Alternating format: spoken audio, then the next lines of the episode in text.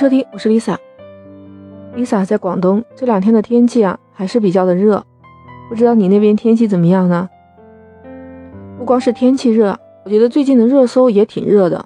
那昨天一大早就看到了各大新闻都在说，两个月之前的唐山打人事件，终于看到新的进展了。你看，我给你念一下啊。央视新闻报道，八月十一日。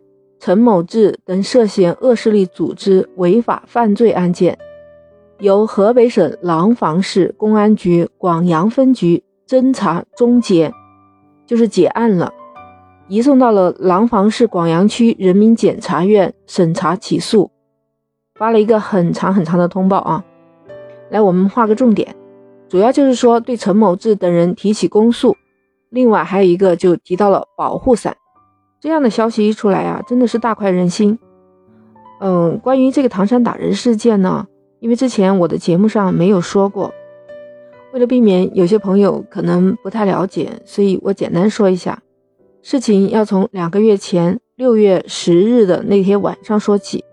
那天晚上大概是凌晨两点多钟，陈某志伙同他的几个同伙在那个烧烤店里面吃饭，他。路过王某某一个女孩子身边的时候，去摸人家，遭到了这个女孩子的拒绝反抗，然后他很愤怒啊，就给了女孩子一耳光，然后另外的同伴呢就跟着打过来了，就看到那个视频啊，不管三七二十一，问都没问，就直接对着那四个女孩子开始暴打，在店里面打完又去外面打，还打到了外面的那个便道上，甚至还追着进了一个小胡同里面。当时视频一出来呀，就看见被打的几个女孩子啊，被打在地上一阵的哭啊喊啊。你看看那几个彪形大汉，他们有的就是拿椅子使劲砸，还有酒瓶拿着去打，甚至还有拳打脚踢的这些动作，甚至踢人家头部的。因为当天发生的这个事情，第二天就有人把那个视频传到了网上，一下子就上到了热搜。所有的网民看到了这样的视频，非常气愤，义愤填膺。希望公安局早点破案，把那几个凶手抓起来。哎，我也是个女孩子呀，是吧？所以我当时也特别的关心那四个女孩子被打的怎么样了，会不会有生命危险？因为当时啊，说什么的都有，说有的死了呀，说什么嗯被人丢下去啊，车子压了。后来又有官方的医院出来证明，说四个女孩子当时就被幺二零送到了医院。其中有两个人呢，因为伤势比较轻，所以没有住院。但是王某某他们两个人就伤得很重，在医院住了二十多天吧，七月一日才办理了出院手续。那这个被人打了，就得法医鉴定啊。当时鉴定的是王某某、刘某某属于轻伤二级，另外两个李某、袁某属于轻微伤。其实法医鉴定的这个轻伤可不轻啊。咱们在这里也不能过多的赘述，因为这涉及到是公检法，他们有一套严格的规范和要求的。如果要到法医鉴定是重伤的话，估计是少个胳膊或者少个腿，就是已经到了非常非常严重的那一种。这四个女孩子没有生命危险，我心里也舒了一口气。但是我们对犯罪分子的这种痛恨还一直存在的。还有网传在那个小胡同里面的事情是真的吗？央视独家采访，因为当时的那个胡同呢，它已经超过了公共摄像头的摄像范围，所以是看不到的。记者就采访了当时调查的一些相关民警。民警根据现场观测，还有从视频的一些分析，他说，第一个犯罪分子进去到看到最后一个犯罪分子从里面出来，一共的时间是一分四十一秒。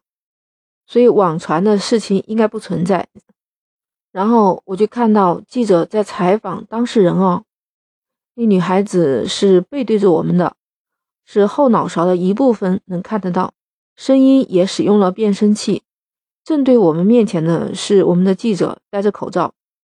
他问那个姑娘，到底有没有被性侵，还有是不是把他们给扔到下面去，给汽车碾压了？女孩子都说没有。那记者就问：“那在那个小胡同里面到底发生了什么？”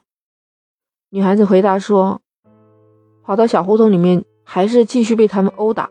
打完了之后，还威胁他说不许报警，不许找人，否则要弄死他们。这可能又让那些喜欢传谣言的网友们大跌眼镜了吧？哎，其实我心里在想，这女孩子的心得多痛啊！不光是自己的身体遭受了那么严重的伤害，你以为他出院了，他就好了吗？他出院了，只是不需要在医院里面长期监护治疗，他回家还得慢慢养伤口啊。那其实他们的心理上遭受了更大的伤害，你知道吗？其实这种影响是非常大的。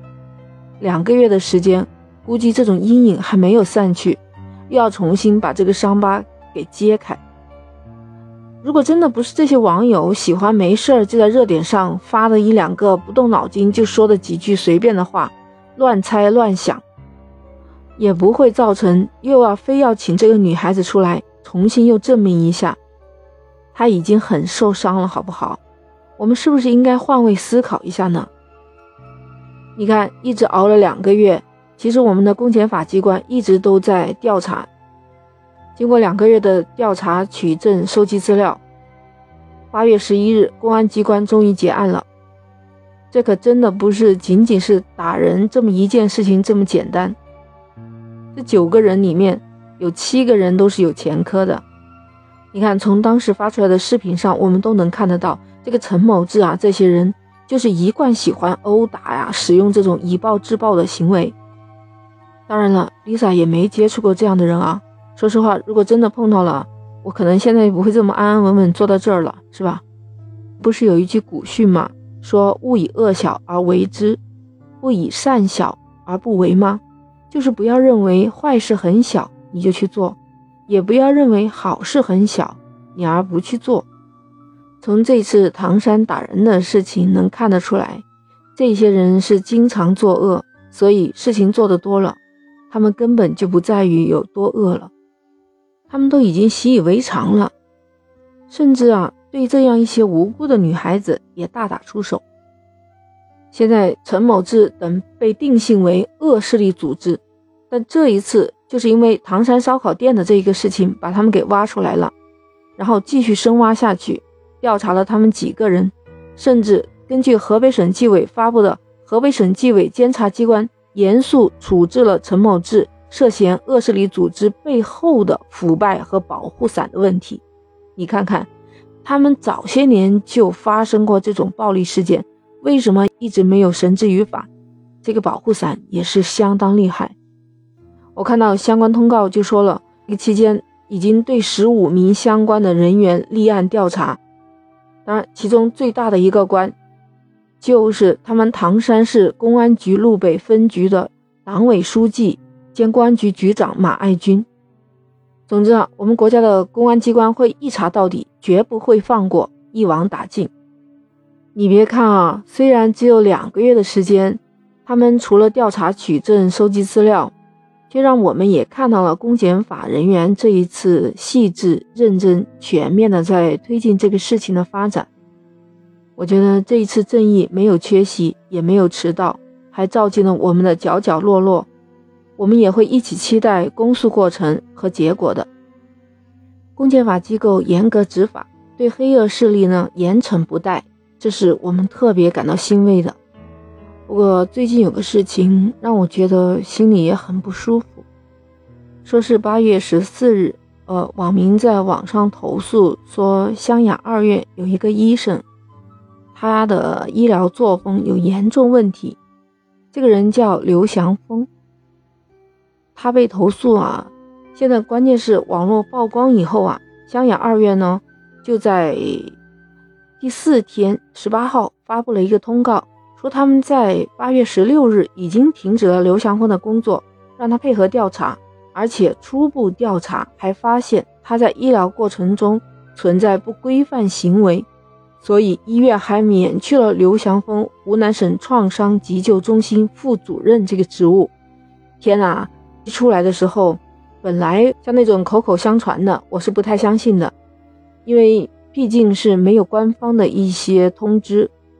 结果你看湘雅二院的这种通知，那真的是让我们炸舌呀！不光是我，广大网友心里都是开始犯嘀咕了。这感觉就是吃了个定心丸，这说明这是真的有问题呀！没有问题，人家怎么会被停职、被处分呢？有很多网友就评论了，说如果这个是真的，这哪里是白衣天使啊，根本就是人间恶魔呀！还有的人说，白衣天使神圣的职业，为何会有如此的人渣？希望主管部门严查严惩。那我们看到八月二十八日晚上的八点。中央纪律委员会网站上刊登了一篇文章，算是给这个事情又有了个新的进展。它上面写了一个大概的经过，还写从网络曝光的相关舆情到二院通报停止刘祥峰工作初步调查发现，刘祥峰在医疗过程中存在不规范行为，在湖南卫生健康委、中南大学成立联合调查组展开调查。长沙市监委也介入了调查，发现刘祥峰涉嫌严重违法。你看，调查会进一步的深入，公众也非常期待有关部门能一查到底。不仅仅要查清刘祥峰的个人问题，违反医德医风，更加要查清楚有没有一些监管失职啊、利益输送，还有合伙牟利啊这些问题。你想想，这么大的手术。不可能是他一个人在作假吧？网友马上就出来回复了，说这种人间恶魔务必严惩，才能平民愤呢。你看，从这些角度来看，我们相关的部门有责任尽快去彻查，还社会一个期待，给公众一个交代。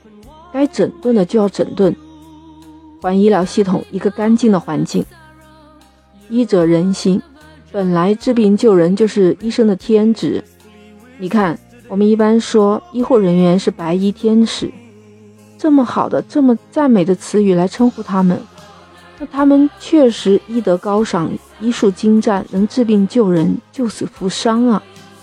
就不说别的，就这两年多以来呀，有多少的白衣天使奋战去了抗疫的第一线，他们不怕苦，不怕死，不怕病毒，他们做了最美的逆行者。我们都有目共睹，对吧？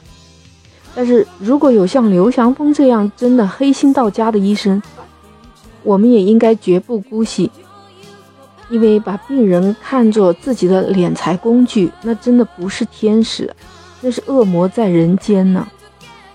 所以有国家的监管在，我相信也会像唐山这个事情一样，坚决为民除害。我相信人心是向善的。我们每个人如果用自己的真善美去对待这个世界，我们的生命就会变得更加美好。你说是吗？今天聊了这么多，不知道你有什么样的看法呢？欢迎在评论区留言。喜欢就订阅、收藏、转发美好电台呀。那我们今天就聊到这儿，下期再见。